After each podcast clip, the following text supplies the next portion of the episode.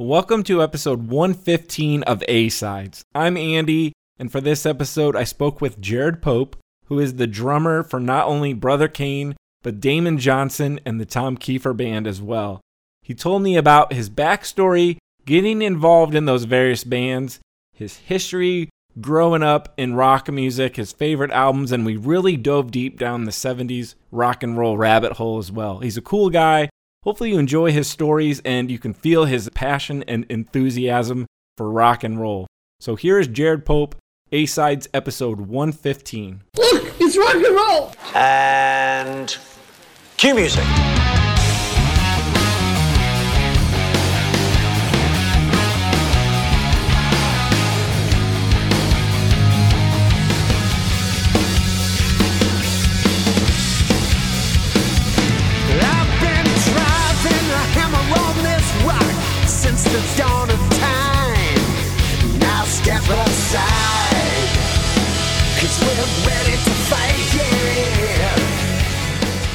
Thanks for doing this because I've seen you play like a whole bunch of times throughout different bands, but I've never actually met you or talked to you before. So, I appreciate it. Of course, man. Thanks for having me.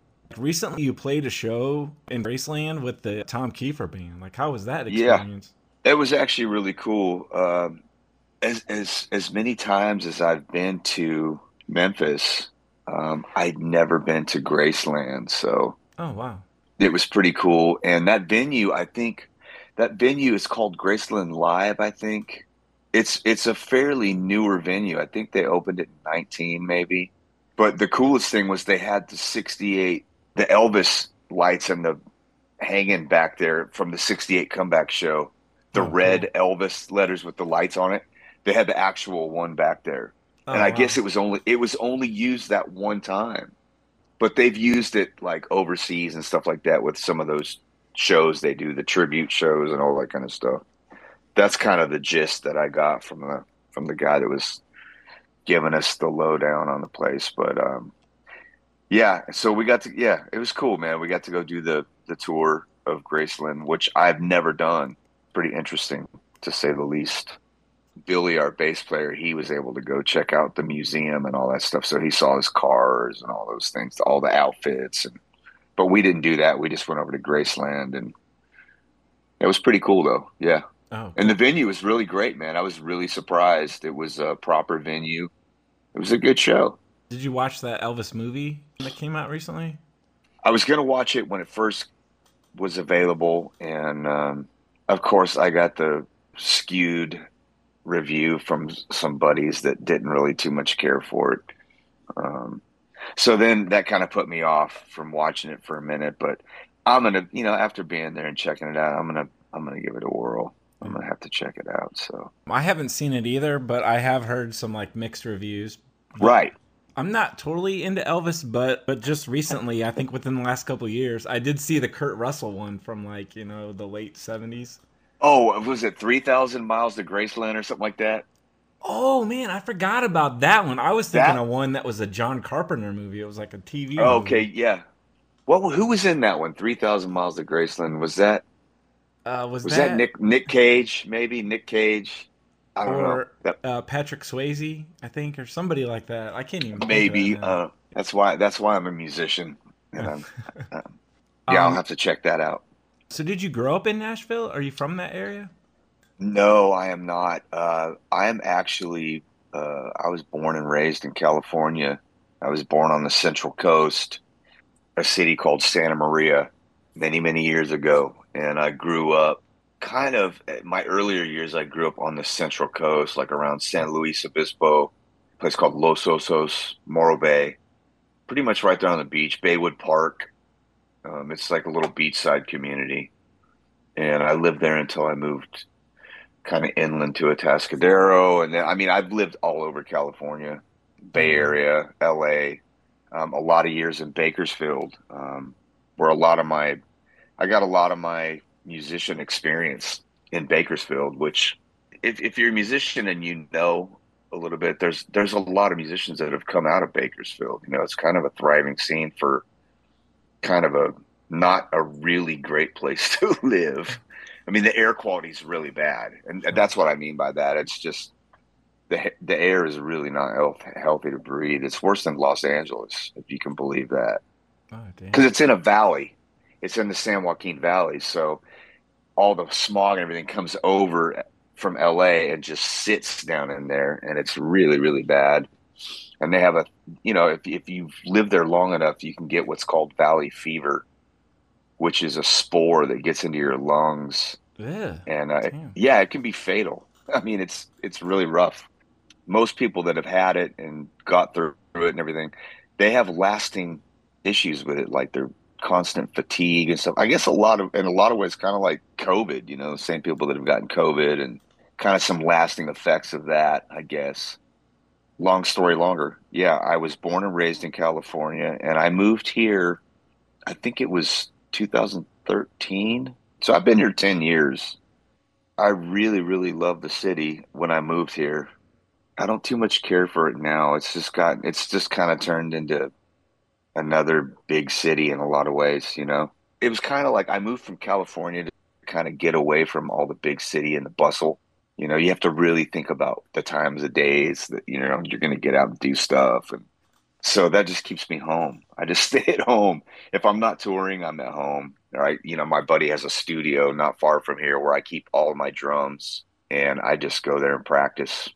We're, we're homebodies. kind of makes sense because it seemed like it it just really like blew up with it being more of like a, a music hub Unfortunately, I mean, they're, they're tearing down a lot of the cool venues um, that really kind of made this city really, you know, I'm not a veteran of, of Nashville. I wasn't born and raised here. So I'm not, um, I can't really speak much to that. I can just say how I, how I've dealt with it and how I feel about it. You know, oh yeah I've, a, I've met a lot of great friends here and I've had some great musical experiences in this city. And uh, I'm very thankful for that. But it's just gotten a little, it's gotten to be a little too much. And it, the cost of living here is, it's, it's insanity. it's really, it's really bad. you mentioned the venues closing and stuff i think tony who you play with tony higbee uh, Yeah. i was gonna come down a year or so ago because his band Eastside Gamblers. yes east side gamblers i'm like like my mind went blank but east side gamblers were gonna play with the great affairs i'm friends with those guys so i was Yeah, gonna come yeah. down and it was gonna be at i think the cannery ballroom but that thing's closing or it Yeah, has I closed think- already Well, I, what happened was the building was bought, it was purchased for some exorbitant amount of money, like 30 something million dollars. You know, that that place actually housed three different venues music wise. There was the Cannery Ballroom, which was the big, huge room, and then Mercy Lounge, which is where our residency, the rock and roll residency, used to play. And then there's a, a little smaller one, a little bit smaller called um, the High Watt, H I W A T T. So those were the kind of the three venues in there. The building was purchased. Everybody got a little worried about it, but we were assured that, oh, you know, this it's it's going to function as is. And then you know, here comes friendly COVID and just shuts everything down. I think kind of in the interim, I mean, just you really couldn't, you can't really sustain a place like that.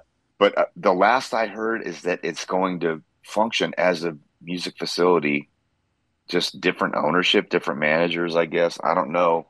I imagine it's going to be there. It's not going to be the Cannery, High Watt, Mercy Lounge anymore. Um, but I can't really speak with 100% accuracy on that. I don't know. Um, just the rumor that I heard was that it's still going to operate as Mhm.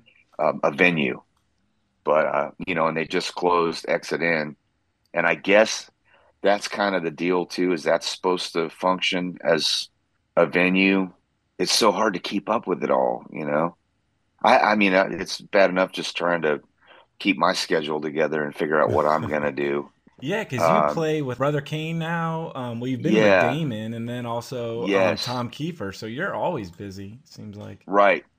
Yeah. And every once in a while, I play with um, uh, my buddy Tyler Warren and Rachel Bransness have a band called Flare Light, which is really cool stuff. oh, cool. Um, and I, you know, Tyler, when he's not playing in Queen, um, that's that's kind of what he's doing here. They write a lot, and um, that's really fun stuff too. So yeah, those are kind of the the projects that that I'm involved with. And you mentioned the Great Affairs. Matt Anderson's a great friend of mine. Oh, cool. Um, because I was in a band with him called Once Free with a friend of ours, Danilo Lopez, and uh, we that was original stuff as well. Really fun band. That band hasn't functioned in a lot of years, but uh, we're all still good good friends, and but you know we're all busy doing other stuff. You know. Well, you said you grew up in uh, California. Like, was music a part of your life, like ever since you were little? Like, was has it always been a part of you? Yes, absolutely. Um, it's it's always been there ever since I was uh, the first drum kit I got. My stepdad and my mom they got me a Muppet kit, and I was sick. I think I was six, six or seven. I lived with my mom, and my dad had got me. I, I just wanted a Kiss record. This was 19. This had to be around. This had to be 77, I think, 77, 78. The first few Kiss records had already been out for for a minute. He got me hotter than hell. That was the first record I ever had was hotter than hell.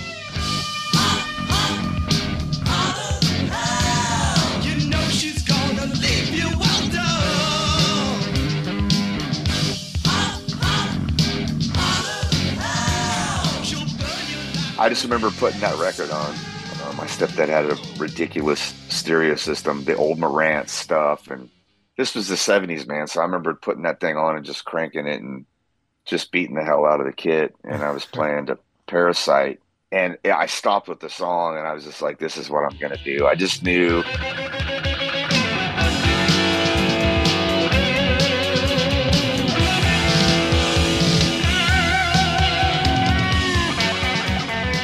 Then that's a story later too. Like when I got to play with Gene, that was pretty surreal. To actually play Parasite, you know, my six-year-old self was high-fiving me.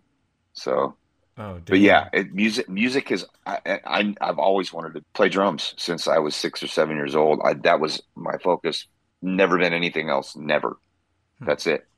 I always knew. it's kind of funny. Like, well, I punch clock, and people are always like, "Hey, how's it going?" Like, "Oh, I'm um, I'm just living the dream," and it's like a joke that they say, but you actually are living the dream. Then, I'm living somebody's dream. I guess. I don't know. I mean, yeah, you know, yeah, it's it is the greatest. It is the greatest job in the world to me. You know, I get to create, and uh, that's kind of where I am now. It's the money's not always what, what you want it to be, but I mean, if if you're getting into any kind of art form for money, then you need to do something else. You know, Yeah. that's I was I never thought about money when I was a kid. I just knew that I needed to play drums and that's what I had to do, you know, and uh the the pursuit of the craft has always been that's always been the thing for me. It's always what's kept kept me going, the dream, you know.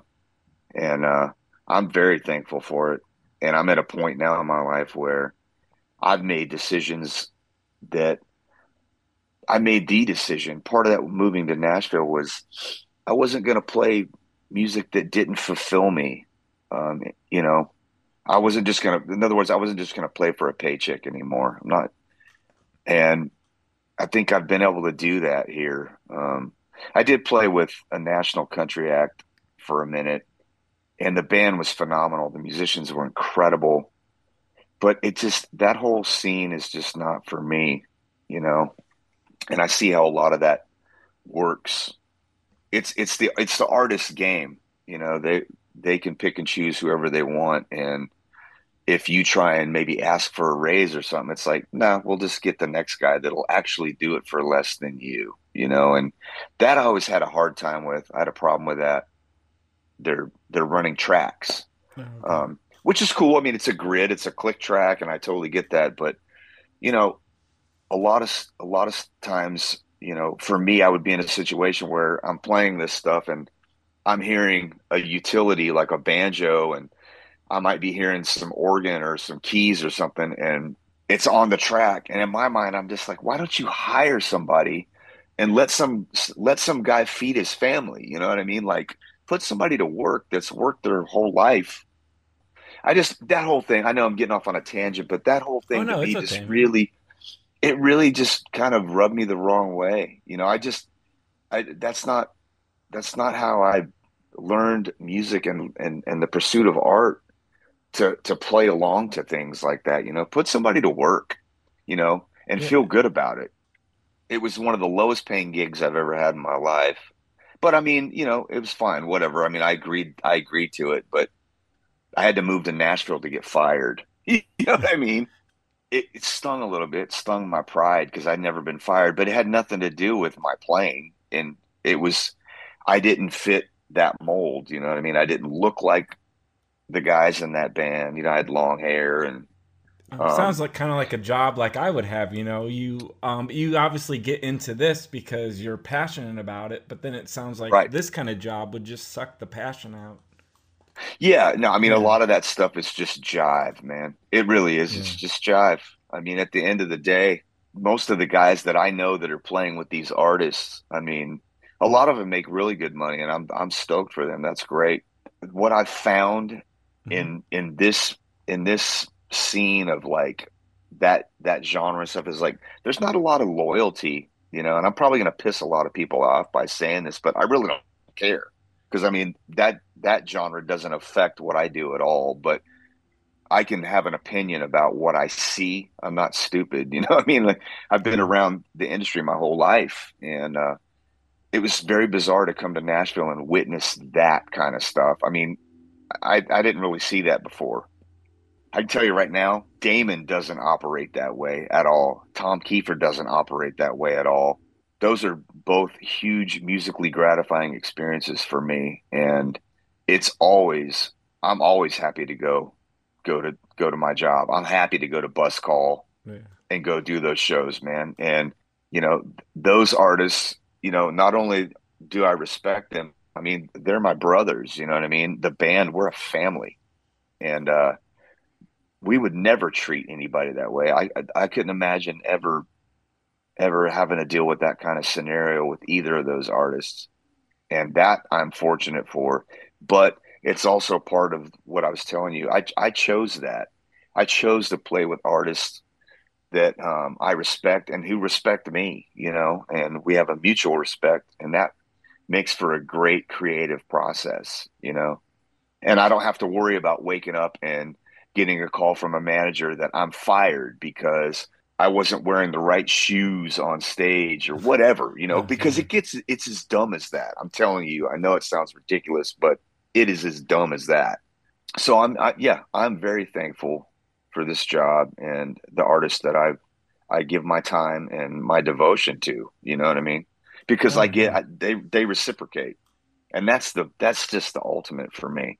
I can be creative, and that's that's the goal. You know, that's where it, that's where it really that's the means to the end for me. Is like money money comes and goes, man. I have a great job. You know what I mean? I, I I get a lot of time off. I can go spend time with family and do stuff like that, and I can pretty much do whatever I want. That's, but I've worked my ass off to get there. You know what I mean? It's not. Mm. This didn't just happen overnight.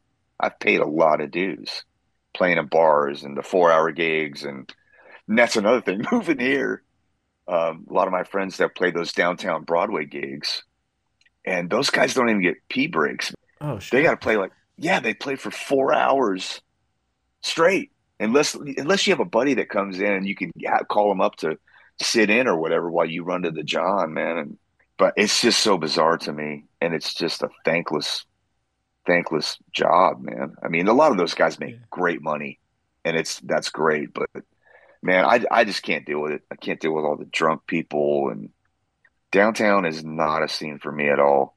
And if you can make a living doing it, man, that's more power to you. I, I got to give it up to those guys because that is tough work. It is brutal. not to go down that rabbit hole too far, but like you just reminded me of something Denny said too, like uh, playing in bars and people just want to hear cover songs.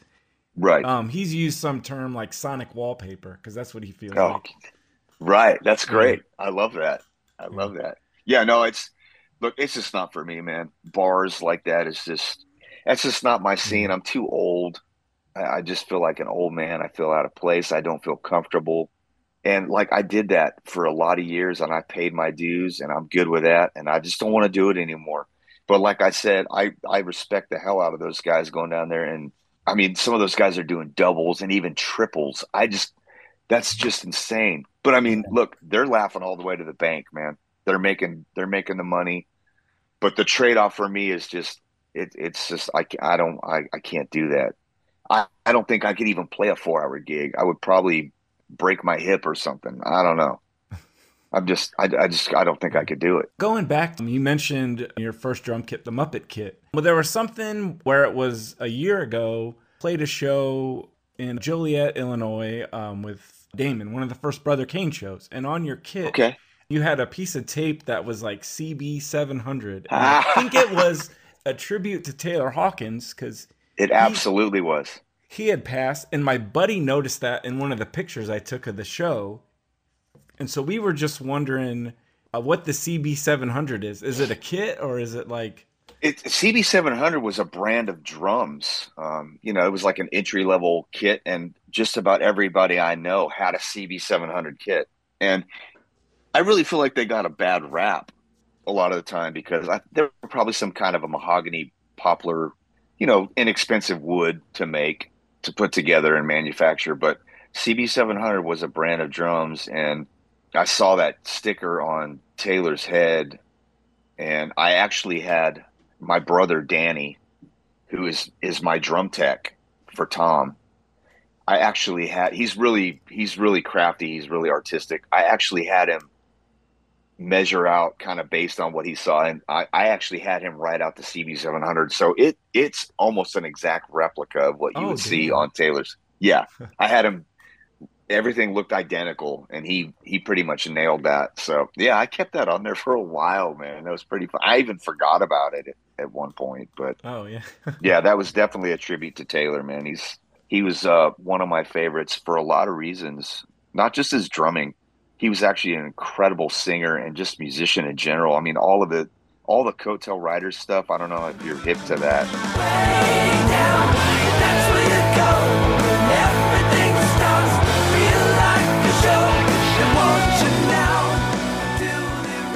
I've heard of that, yeah. It's it's it's insane how great that stuff is. And I feel like a lot of people don't aren't as hip to that and they should be because look, Foo Fighters what a great legacy. Absolutely incredible and that whole that chemistry that that him and Dave had was definitely palpable, but his solo stuff was it was otherworldly to me. I mean, way more creative in the sense that he, could tell that like just there were no reins on him at all.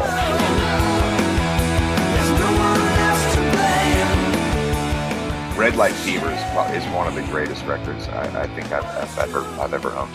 It's just it's just I highly recommend it, man. Go down the rabbit hole, and I'll tell you, I was even late to the party too. Tony Higbee got me hip to all that stuff. He's definitely the one that I'll go to when I have a question about stuff because he knows so much. That guy's an encyclopedia and he has really. he has a pretty great yeah he has a pretty amazing record collection and we're as a matter of fact we're talking about that right now because on the road for sound check we usually learn two or three songs for Mhm. each tour to to play at sound check like just something random i mean like for instance we did on this last tour we did um sensational alex harvey bands we did the uh midnight moses which I, I used to play that with the residency and but and then we did uh cheap tricks reach out from the heavy metal soundtrack.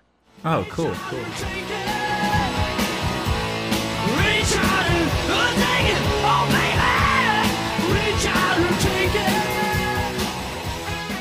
yeah and um what was the other one we did? Oh 30 days in the hole so yeah i mean it's some humble pie but that's like our time. Before tom comes up and we do our regular sound check Yeah. we get about 10 10 or 15 minutes where we get to just kind of do our own thing. We'll play one or two songs and we're talking about that right now some deep cuts. We're trying to figure out what we're going to do. There's been some talk about maybe a billy squier song. So we'll see because we got to cover everything we got some keys i mean corey's up there key, playing keys and corey sings his ass off he sings a really high parts him and tony both we can get kind of creative with those songs you know like real thick vocal stuff and Oh, just cool. creative. It's kind of our time to to to mess around before Tom comes up, and because we have a very very regimented sound check with Tom, and I love it because it's it's in and out. We're in and out like that. Tom's like kind of a no nonsense. He doesn't like to spend a lot of time, you know, wasting time, and he kind of rehearses that way too. When we start pre production for tours, he's I love it because like he'll come in and like we'll run through the set, and he's like, "All right, cool." I'll see you guys tomorrow. You know what I mean? Oh damn. Like we'll we'll we'll rent out um, the venue. Like we'll have we'll rent out like SIR for two weeks before we go on tour to put the set list together and do everything that we're gonna do. But it's super laid back. It's not like eight or nine hour practice days. We don't we don't need to rehearse like that. You know, we have the, he'll give us a set list ahead of time. Everybody does their homework, and uh, then we show up. And usually the first day is kind of serious pre-production. Like I'm maybe resetting up my kit different with my with my tech, my brother, and we're just kind of going working the kinks out, if you know what I mean. Like all the tech technology and all that stuff, and then usually by the second day we're making noise, and we may not even get all the way through the set. We may just play half of it, and he'll be like, "All right, that's good. Let's go home." You know, it's and we don't start till five or six at night usually, and I'm mm-hmm. we're usually out of there by eight thirty. I mean, it's a really great setup.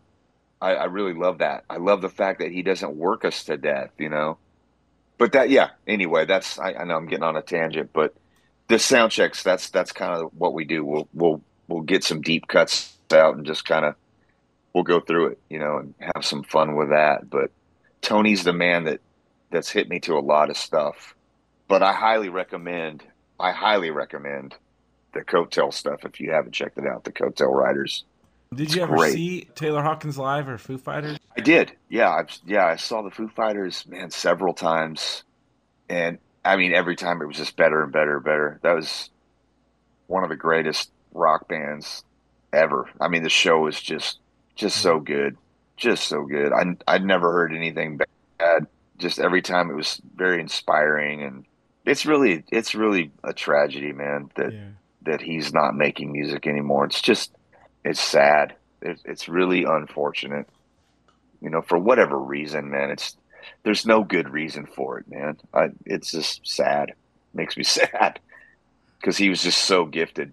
And once people start getting hip to the stuff that he did away from the Foo Fighters, you really start to kind of grasp the kind of musician that he was and his capabilities. And I mean, he he reminded me of like a, a young Roger Taylor. The way he he sing, you know, he would sing Yeah. the stuff, and his playing was just on fire. And the arrangements are so crazy. I mean, a lot of odd time and real Queen influence stuff. I mean, Queen was his favorite band, but I mean, so many influences. It's just every anybody that's not that hip to it, I always tell them go back, go listen to this stuff. It's just it's so good. And the Birds of Satan, it's just so good, man. So good. Well, you had mentioned uh, the Kiss "Hotter Than Hell" from your childhood. Well, what else in- influenced you back then? Kiss was a huge influence, no doubt about it. Um, all the way up till um, I, I've talked about this before. I listening to Dynasty, I knew something was up as far as the the drumming, and then by the time it got to Unmasked, I was like, "That's not Peter Criss playing drums, man. That's just he didn't."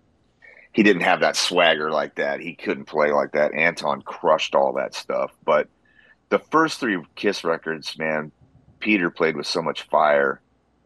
He just had a he had he was swinging, you know, it was great stuff.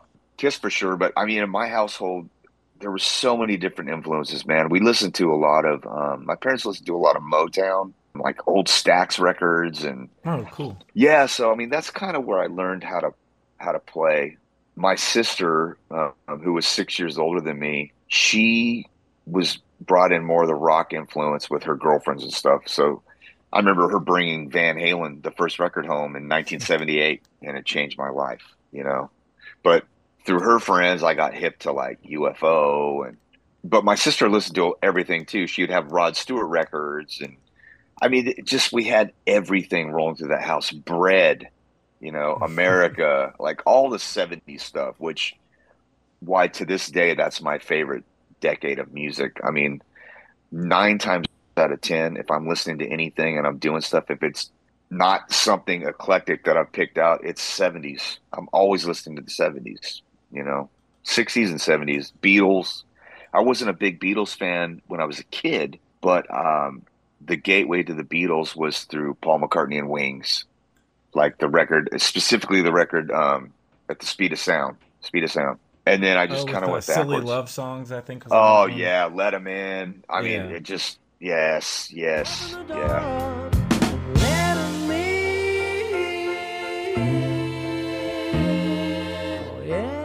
Wings is that's one of my favorite bands too. I mean, I just Oh, there's so much image. Yeah, so much imagery I attached to that stuff. Being a kid, I mean, we just we just did that. Brother Kane just did that run um, last weekend. The whole way up, I was listening. I was listening to the Wings. As a matter of fact, Venus and Mars, and I mean, just all of it. I mean, you name pretty much any '70s artist, I'm a fan. Like Gary Wright. That there's a lot of hits on Dreamweaver that people aren't hip to. You know what I mean? Like he, there's just so much stuff. Supertramp. I just love it all. I love all of it. Old Styx, Yeah. Old Foreigner. Almost- Every the first oh. th- the first three Foreigner records I love. Speaking of 70s rock, you posted about a month ago um, a Grand Funk Railroad album, but then you posted that live album, and I went and checked it out like right away, and that is a badass album. That listen, man, real quick. There's a story behind that too, because my uncle, who's since passed away, but when I was growing up, he played drums, and he he hit me to so much cool stuff, like all the Zeppelin stuff, and Grand Funk was one of his go tos. It's so crazy because I had forgotten how great that record was, and I guess it was about two months ago. We did Brother Kane did a run, and we went down into Florida and Mhm. John Corabi was on those dates with us. He was just playing acoustic. The last night, I knew John was going to be riding up alone because he said, "Hey, if anybody wants to ride back to Nashville, you know, I got a I got an open seat." And I'm like, "Yeah, dude, I'll ride with you. That's that's great." So we started out the whole journey listening to that record, the live record, and I forgot how great it was.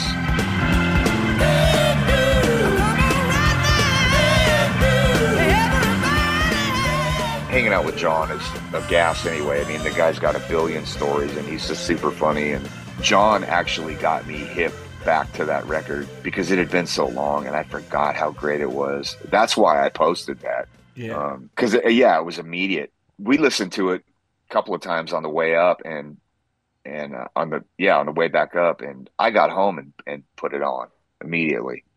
And, uh, yeah, it's a fantastic record all that 70s stuff is Yeah. so great, man, because you had to actually play back then, you know? They didn't have the technology we got today. Oh yeah, and speaking of that, I guess that's the era too where everybody had big live albums like that, like Kiss, Cheap Trick, and stuff. Right. They kind of broke with live albums. The re- the most recent one I got is the cheap trick from uh, Whiskey, the four nights at the Whiskey wh- while they were recording in color. Oh, cool. Yeah, they well, they, I guess I think they only made two thousand copies of it, but it's four discs. It's from a couple of nights, and dude, it blows Bo- it blows Budokan away. It's fantastic. Oh damn. It's absolutely fantastic. Tony and I both ordered it unknowingly. Like I didn't know he'd ordered it because I ordered it because I jumped on the bandwagon. I got this notification. It was like, "Hey, we're only pressing two thousand of these, um, limited release, four discs," and I jumped on it right away. I mean, it was only like fifty bucks, which is I, I would have paid a hundred for that. But yeah, and I told Tony, he's like, "Yeah, I ordered it too," and I was like, "Of course you did. Of course you ordered it." So we both got it about the same time, and we were both, you know, texting back and forth. Can you believe this? And the answer is yes. Robin Zander is one of the greatest singer frontmen of all time. If you want my love, you got it. When you need my love, you got it. I won't hide it. I won't throw you. Those guys are all buddies, man. I mean, I never in my wildest dreams thought that I would ever get to hang out and be friends with Cheap Trick, man. And Oh, uh, damn. Yeah, Da- Dax is a Dax is a good friend of mine. Um, great drummer. We've we've played with Cheap Trick quite a bit, and it's always been fun. So that's always a treat. And like we've got to get on stage and and do like surrender with them and stuff like that. And there's video footage of that on YouTube, which I'll cherish forever. Yeah, Is man. that with the residency or with uh, Keifer Band? no, or- that with Tom Tom Keifer. Oh, Yeah, yeah, and uh, we we did a couple of things with them. We did some shows like with Poison and them, and one time it was Tom. We were in Texas, and it was Kings of Chaos, which is Oh, I remember that. Weren't they kind of like a thing where they would kind of rotate in people or something? Yeah, yeah, yeah. They they definitely rotate in people, and it's it's mostly like they ch- they change the singers. It's where am I drawing a blank? I think Joe old. Elliott might have done some stuff, or Sebastian. Well, the sing the singers on this particular gig, it it was Glenn Hughes, which was amazing, Oh, and man. Robin Zander, Billy Duffy from the Cult, and uh, why am I drawing a blank? Bass player for Stone Temple Pilots. the DeLeo brothers. Yes, yes, yes. He, the bass player, and then um, uh, on drums. This is really bad. He played with Velvet Revolver and uh, Matt. Sorum. Thank you. Yeah. God, man, I'm so bad. I think it was kind of Matt kind of spearheaded that thing, really. But um, the the particular singers on the gig that we did, it was Glenn Hughes and Robin. So it was cool because Robin was hanging in our trailer backstage. Um, 'cause- but they've they've invited us every time to come on and and uh, do surrender at the end of the night. It's just it's a gas, man. I love it. Love those guys. And that band is like they were I mean, they're the Beatles of my childhood. You know what I mean? For me, the next that next generation. And that's how I've always regarded them. One of my favorite bands of all time, Cheap Trick. Um, It seems like I'm younger. Like I was born in '84, so I kind of got Okay, into rock yeah. and roll like later. okay. And it seems like I just couldn't escape it. Like Denny Smith from The Great Affairs, he loves Cheap Trick. And then the more kind of friends I made, everybody loves Cheap Trick. And it seems like yeah, it's man. it's all musicians that love Cheap Trick. So I got turned on to them like through that. But what do you think the appeal is though? You know what, man? It's just great songwriting, great songs, man. The melodies are just like I said. I, I just think it, it's it's kind of like where the Beatles left off. I mean, that's how I felt like about Electric Light Orchestra.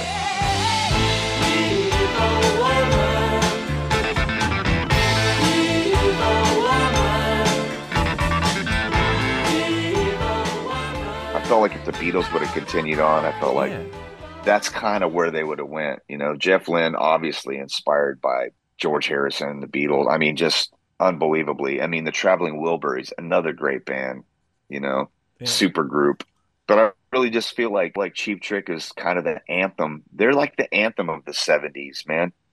To me, I mean, I just my childhood like that just really I attached so much imagery to all of that stuff, and I think um, I think it's the same with like Pink Floyd. I was talking to a buddy of mine the other day that every time a Pink Floyd comes on, I just I can remember like a street when I was a kid that I'd walk down with buddies or whatever. You know what I mean? Like I could just really see things vividly. That's just the ultimate thing for me. I mean, that's the attachment really, and that's what music does for me.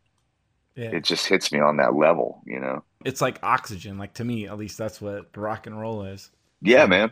Going back though, you had uh, said you rode in the car with uh, Corabi. I saw that you even um, you even played with him recently. Those Brother Kane shows in Michigan. it was uh, the second night he was with us because the first night he was with uh, he was uh, opened up for Orianthi.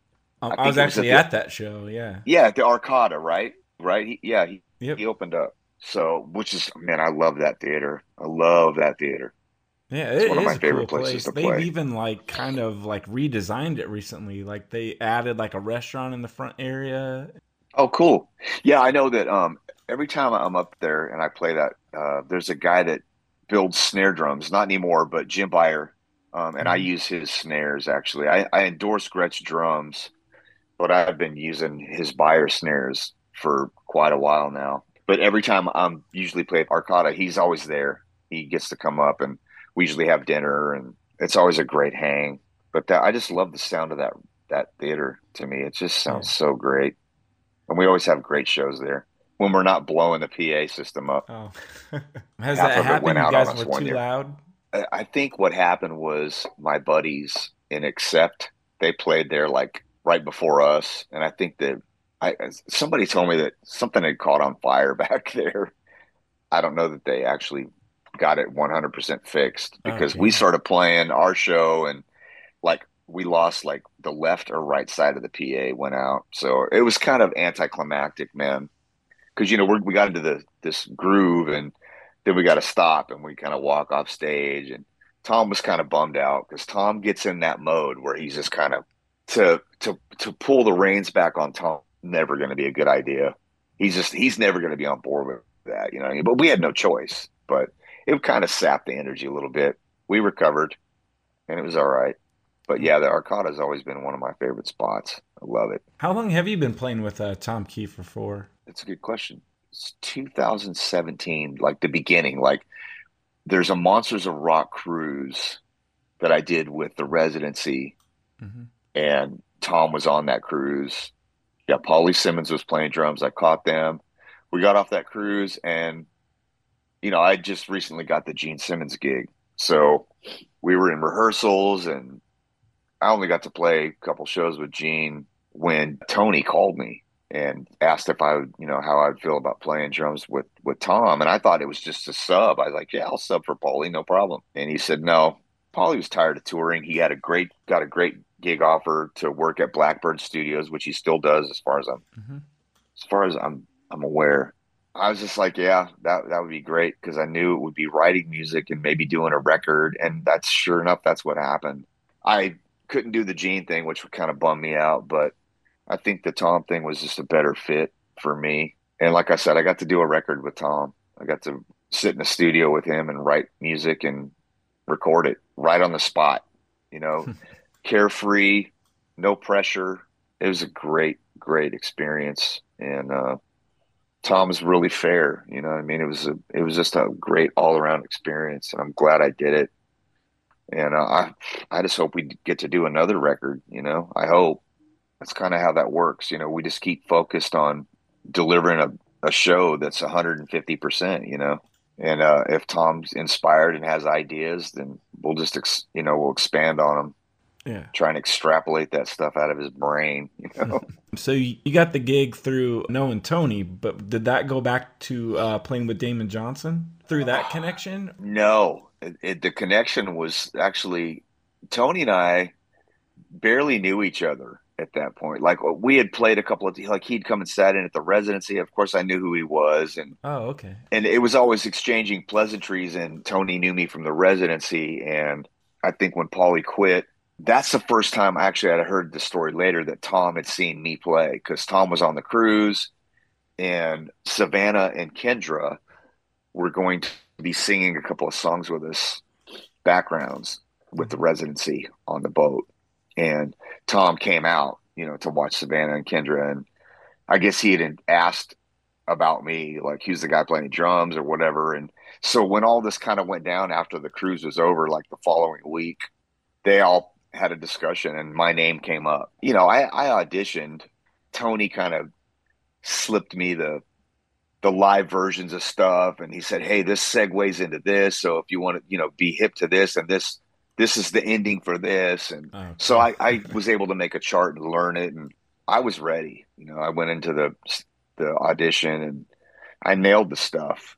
You know tom wasn't you know he was impressed that like i was able to do the endings right. I only i think i only played three or four songs. I mean it wasn't some grueling it's not like it was rocket science but you know, Tony, Tony gave me the he gave me the the inside scoop on some stuff, which definitely helped. Yeah, so that was in I think I auditioned in March of seventeen. And as a matter of fact, the first show, Damon was opening up the show. It was in Kentucky somewhere. oh, small And uh, world. so I had to have a buddy of mine sub the da- you know, I subbed the Damon gig out to a buddy of mine because Tom didn't want me playing both gigs, which I mean I get it. Yeah. Well, it's worked out because that's what seven years now. So Yeah, a couple of them not playing, but yeah, and that's really a drag because we released that record in what oh yeah, September that was ni- nineteen. Yeah. yeah, we released Rise in September of nineteen, and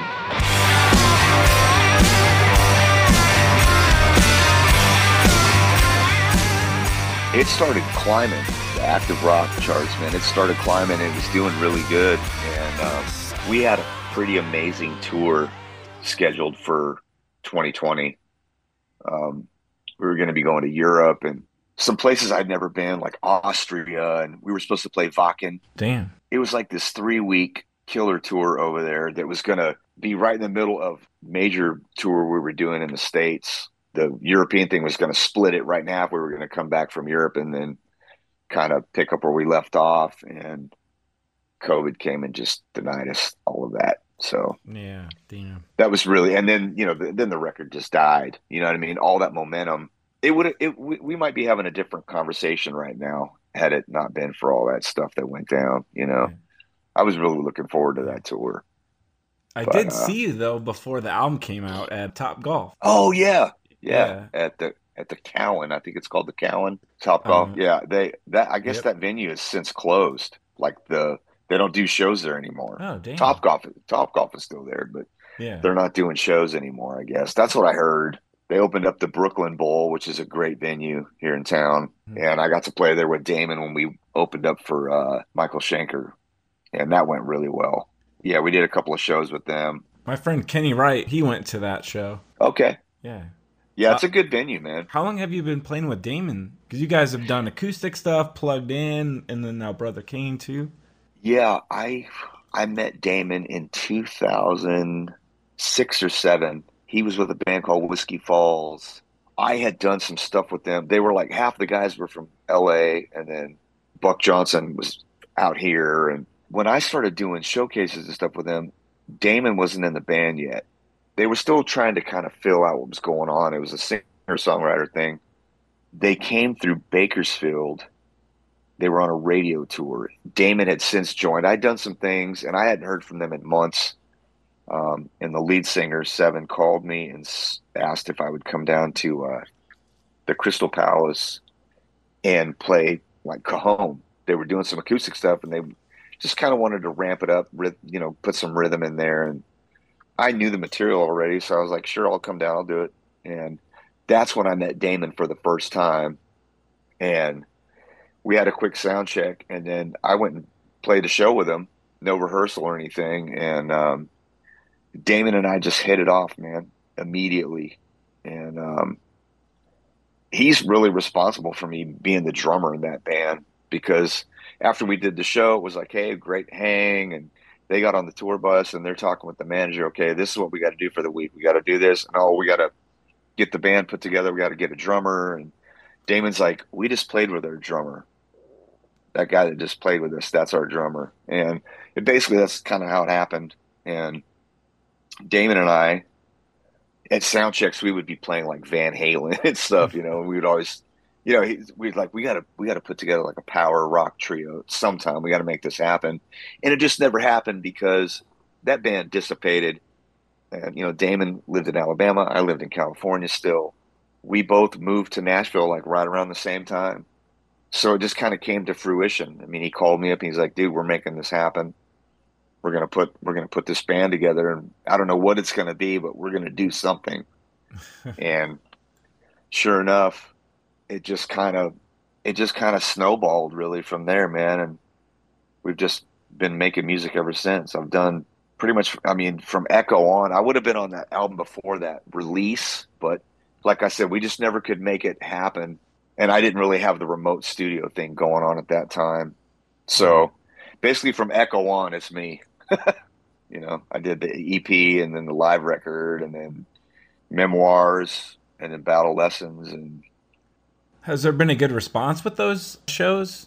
yeah, I, I you know I as far as I can tell, I mean, um, I know that I'm not Scott. I'm not the original drummer, um, and I've been in these situations many times. Um, Scott man, I, I love all the stuff he played, and I, I really I really pay homage to a lot of the things that he did.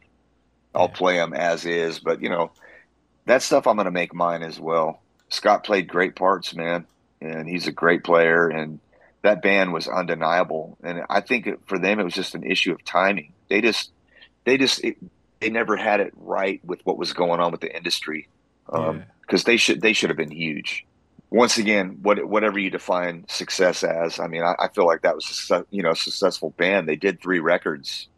They're all great records. You know, there's there's some great music, and I'm just I'm happy to be part of that lineage, man. To be able to play that stuff, and uh, I come into that thing with with full respect, and I appreciate Damon asking me to be a part of that. You know, he's he's my brother, man. I'm going to give that music the respect that it deserves, and we have serious conversations about this, man, without getting too into what what we discuss. I mean, he knows how I feel about that stuff, and he knows how I am as a musician, and he and I have serious conversations about that music in particular. because it's you know it's that music is not on 10 all the time man it requires a certain kind of finesse to it it's not always just beating the shit out of everything that music's got hills and valleys dynamics and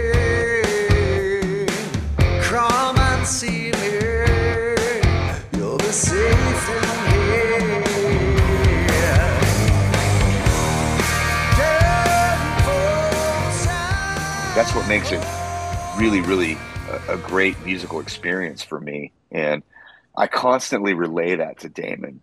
And um, he knows how i feel about that stuff. And he knows how uh, you know how i am when it comes to approaching music and the respect that it deserves and i feel like this band is pretty ridiculous i mean it's great you know buck johnson man we actually had the we had the leslie out with the with the B3 and everything, the organ sounds, and he actually brought the Leslie cabinet out. And this last run we did was super, super. It was killer. I mean, I, I felt like we two good reps is what I call it, repetitions. The more reps we get, the better. You know, unfortunately, we're all involved in so many other things that we by the time we get a stride, we got to split. You know what I mean? We got to go Yeah. do our other obligations. So it would be really amazing if this band could get out and do a proper run of like a month even just give us a month and do like three shows a week three or four shows not night out you know maybe two nights a night off and another night or two do that for like a month this band would be completely unstoppable. Because we're going out there with like a couple hours of rehearsal it's it's the it's just getting those repetitions in man. I felt like this last run we did was two solid reps and that's that's how we leave it you know what i mean? Tony and damon together is a great combination and like i said you know add buck into that mix vocal wise it's ridiculous. And you know and glenn's been laying that stuff down. I mean glenn was the original bass player you know Yeah. he was on the first record so glenn's having a great time with that too man and, and i didn't know glenn before until this thing all got put together it's just there's just a lot of respect up there man and it's it's a lot of fun and uh i'm curious to see how far we can take this thing you know So when you're out on the road, I know Tony goes record shopping. Like, do you have stuff that you do uh, to kind of like like hobbies that you do? Tony and I both actually. I'm an avid golfer, man. Like I, I golf. That's when I'm not playing drums. I like to be swinging clubs. Um, I got really serious about it again, like the last couple of years. Spent a lot of money on on some new clubs and just getting my game back together. I've I've played golf since I was about ten, um, but then once I got you know 16, 17, I I kind of stopped playing for a while and then I kind of got back into it in my 20s a little bit, and then it's just kind of been dissipating. And over the last four or five years, I've gotten really serious about it again, and I'm I'm getting my game happening. But that's something that we love to do on the road. And Tony's Tony plays too. Granted, I know Tony's gonna go record shopping and maybe not go golfing, but if I can golf, I'm gonna golf. Getting back into fitness a lot, hitting the gym and getting a workout in. But I think this year, I'm not sure. I haven't seen the tour schedule. You know, obviously I have a membership at like a Planet Fitness and I can go to anyone I want, but they're not always wherever we go. Oh, Most of the time they are, but they're not always there. So I think this year I'm already kind of looking ahead. I'm going to um I'm going to be bringing out some weights and stuff to be able to work out and stay healthy and I quit drinking day after Christmas and uh, so I'm not drinking any alcohol. Just trying to get healthy again, man. I'm getting older. And I'm just kind of looking back and going, I, I probably need to rethink some things, you know. So that's kind of the path that I'm on, and that's that's what I'm going to do when when we're not playing. When I get off the bus, I'm going to be working out and and hitting a golf course, you know, and just trying to get get healthy again, you know. Well, good Fit, for you, like I said, fitness. Yeah. Yeah. man. It's I got to get it back. I was the healthiest I'd ever been when I was 40. I was working out and just eating insanely clean, and I injured myself. So I mean that that's how it always starts. You injure yourself, and you're like, okay, I, I can't lift anymore. I can't do anything. So I don't want anything to affect my drumming. I've I've gotten to the point now where it's like I just I just feel better, like not drinking anymore and eating better and I, I I I always get up early. I mean, we go to bed early and get up early around here, man. That's kind of what you do as you get older, anyway. But I like I like seizing the day, man. I know it sounds kind of corny, but you get older and it's like, man, I, I pissed away so much time just doing nothing, you know, and I don't want to sit on a bus, tour bus all day. It's not fun for me. I try and get off the bus and, and whether I'm walking around a city, checking it out, doing whatever, trying to get an Uber to go play golf. Like I said, Tony and I, we we bring our clubs on tour. We put them under the bus, man. and uh, that's like that's a big thing. I mean, that's definitely an important part of the day because we usually don't even sound check till about three thirty in the afternoon. So you can do the math. I mean, if we're getting up at seven, that's a lot of hours to sit around, man. Being Yeah. on tour is not the party that everybody makes it out to be. I mean, I guess it can be for some people, but it's it's really boring as hell, to be honest. I mean, you're waiting around a good portion of the day, and it's it's it's important to have some kind of a hobby or something to get out and do. So And do you have any certain like towns that you're looking forward to to go to that might have cool like courses, Well, to work uh, out? I'm hope. Well, I'm hoping we get through Arizona this year. Arizona always has amazing golf, and I have a really good friend of mine that lives there. He's made the best golf experiences of my life happen. He's been instrumental in them, and every time we go through Arizona, it's always a, a great hang with him. We always play good courses, and it's just a good a good time. So I'm hoping that, and then I'll play golf anywhere. We've had we've played I've got to play some really cool courses. I got to play Firestone Country Club, Tony and I both. So just about anywhere. I'm looking forward to anywhere. I mean, especially we get to over to California later in the year. That's that's my stomping ground. Great courses out there, but golf's really taken off the last 20 years. It's become more into the limelight. So a lot of people are really they're investing money into golf courses and so it's there's golf everywhere that's great. If we go down into the south more like alabama there's uh, robert trent jones trail that i love. Florida of course there's more courses in florida than anywhere else. But a lot of the excitement man also is uh, maybe some of these areas that we haven't been i mean i've played pretty much every major city in the united states and most of the small ones as well but every once in a while you'll squeak through an area that maybe I haven't been. So that's part of the excitement too, is like looking up a course and going, Hey, let's go check this out. You know, some it's hit or miss. Sometimes you'll get a course that's not that great, but man, a bad day of golf is still not that bad. Getting fresh 'cause don't- air, don't- at least. Yeah, Yeah, doing something. Don't listen. Don't get me wrong, man. I can I can lay in my bunk with the best of them and watch Netflix, which is I do. When we're you know the gig's over, we get a shower. I'm in my PJs, man. I'm in my bunk and I'm I'm watching a movie, and then we're driving down the road and I fall asleep and we wake up and we're in the next town. During the day, I'm going to try and get out and, and and get a little golf in or something. Get a walk in, go see something, maybe grab some cool food somewhere, something, you know, just to get off that bus. Well, I don't want to keep you too long, but I got some random questions, I guess. Like, Sure, so brother. What is the last movie that you watched then? Last movie, Yeah. I guess, I mean, the last movie like in a theater, we we actually went with Tom this last summer when we were on tour. Tom took us, paid for the tickets, took us to go see um, the Top Gun Maverick movie. Oh, cool. That's we did that as a band, which is kind of cool, but that's hard to answer because I watched, I do watch a lot of movies when I'm home off a tour. I, I'm I'm in my room upstairs right now, which is kind of my office, and I just spent a lot of money this year. I bought a 4K and put in here. I've got some pretty impressive gear in this small room for like a theater. I mean, it literally shakes the house, much to everybody else's chagrin, but for me, and I, I, I mean, I put a sleeper sofa in here and the whole deal, man. Like it's this is like my theater room. Yeah. I you know I just watch random movies, man. I mean anything on Netflix. Um, I know we've been watching The Last of Us, that series. We're kind of into that, and uh, I've been, I'm, I'm, I'm, I just got hip to The Crown.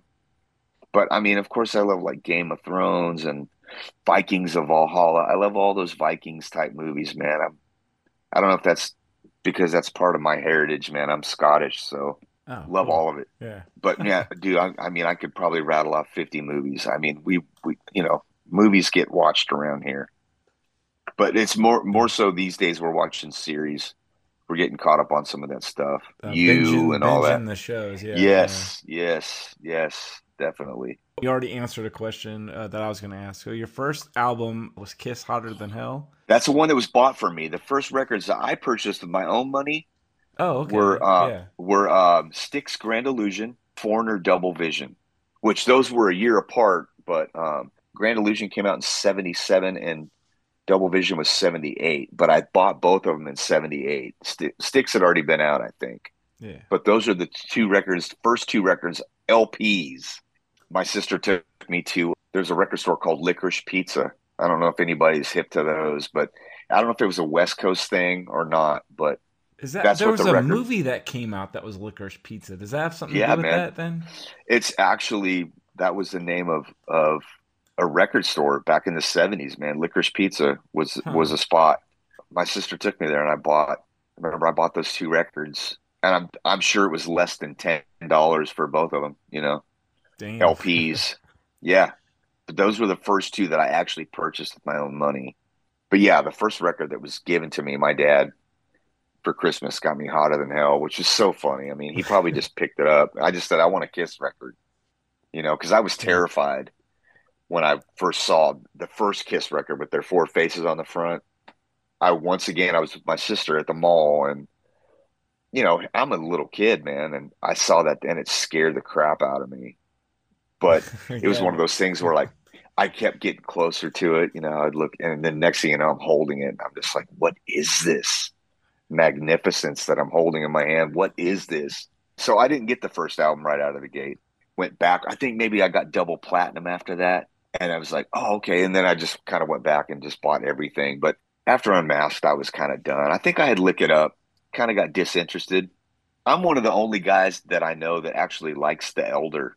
There's some songs on there that are incredible. Yeah, I'm not gonna I'm not gonna give you crap for that because I like a ton of songs on there too. I mean, like I Well, uh, let me uh, to Yeah. be more specific, man. Eric Carr's drumming on that record is superb. It's superb. His drumming is incredible on that record.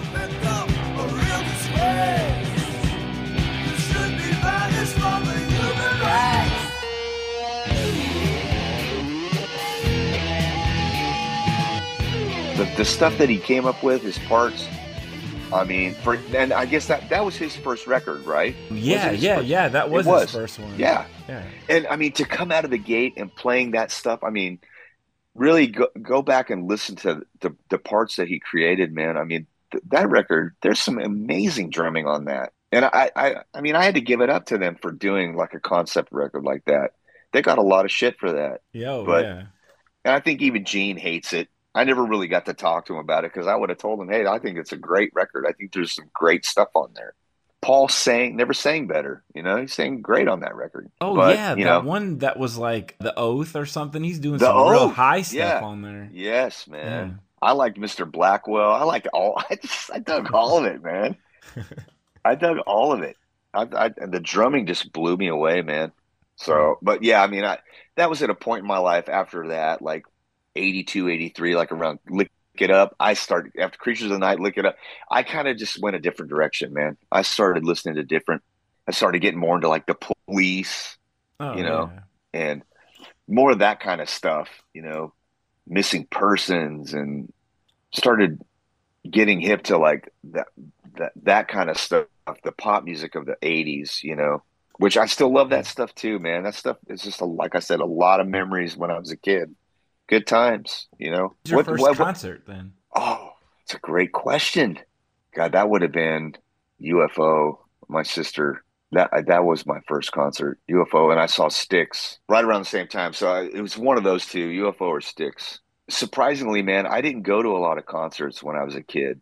I don't know why. I I, I listened to so much music, but concerts just didn't happen for me very much.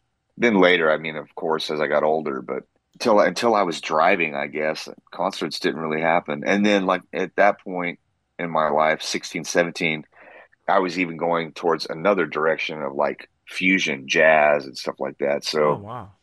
I was hanging at these clubs in LA and watching like Vinnie Colaiuta and I mean I just I'd go to this little place called Le Cafe upstairs and it only held like about 60 people in this room. So I would sit down and Vinny's floor tom and cymbal were literally I could touch them. They were right in front of me, and it's like those are those are drum lessons, man. I think he paid ten dollars to get in a in a in a two drink minimum, which I mean I wasn't twenty one, so I was buying a coke or whatever. I, you know, that was like my experience. You know, smaller clubs going to see these amazing musicians and not so much the huge concert experience you know? I i kind of missed out on a lot of the concert experience because i was just in such a different direction in my life you know? Yeah. when i was 16 17 18 i guess i could have been listening to metallica or something or but i'm i'm a first three records metallica guy. After master of puppets i was just kind of going a different direction. And justice for all and, and the black album i mean i'm familiar with them but those two records to me those aren't the records that i want to listen to if i want to listen to metallica i'm going to listen to kill 'em all ride the lightning or master of puppets that's what i want to hear you know what i mean Yeah. and I, I'm I'm in a small. I, I realize I'm in a small percentile of people, but that's just me. You know, I don't I don't care for the later stuff to be honest. Um, actually, I think you're And that goes more in the majority because I think the majority's all just the thrash stuff. That's it. Yeah, the first three records, man, and that once again that was a very impressionable time of my life too.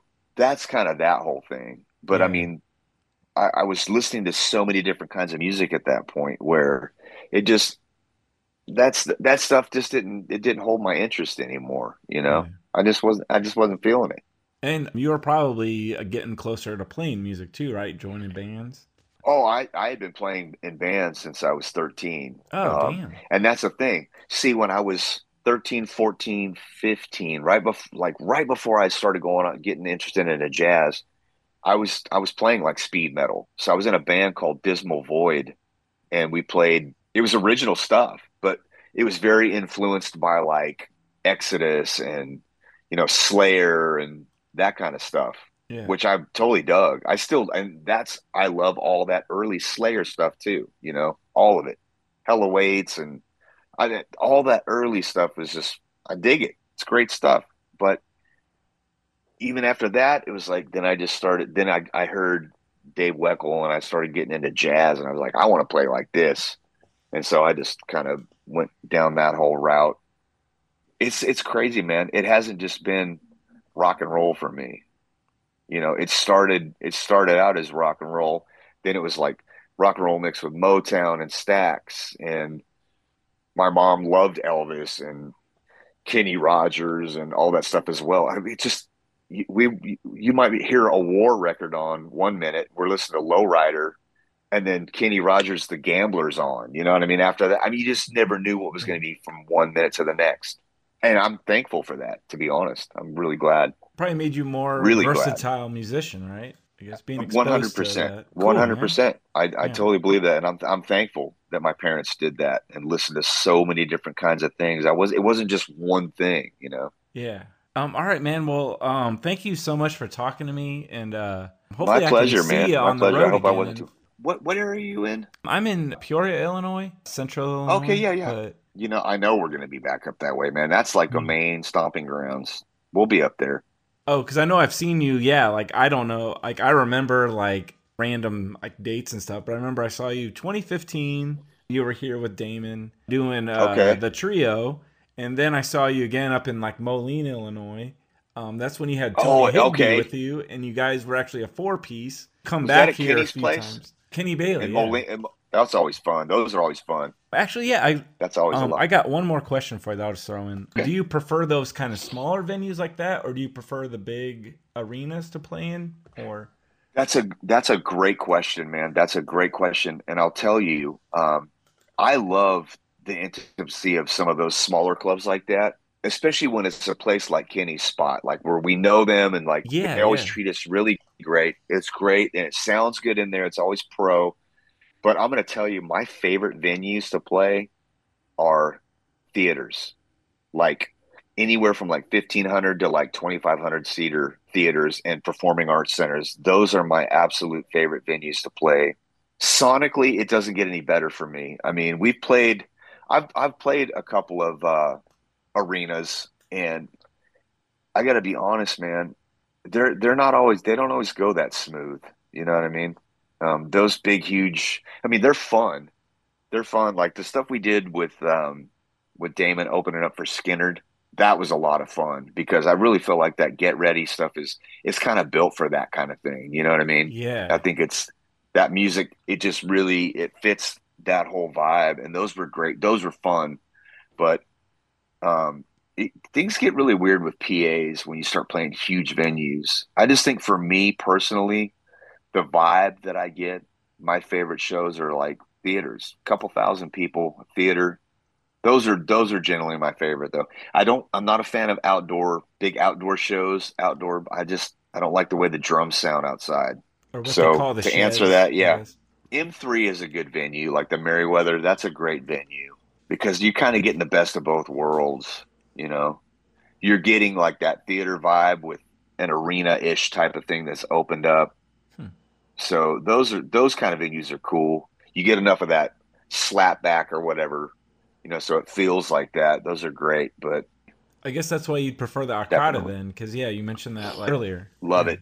Yeah, those kind of theaters are great, man. The the sound in there is just it's unsurpassed, man. So we'll see how that kind of translate this year, man. We're trying to I'm trying to get on in ears this year. Um just for my mixing capabilities. I want to be in charge of my own mix, but these are things that we got to work out in pre-production.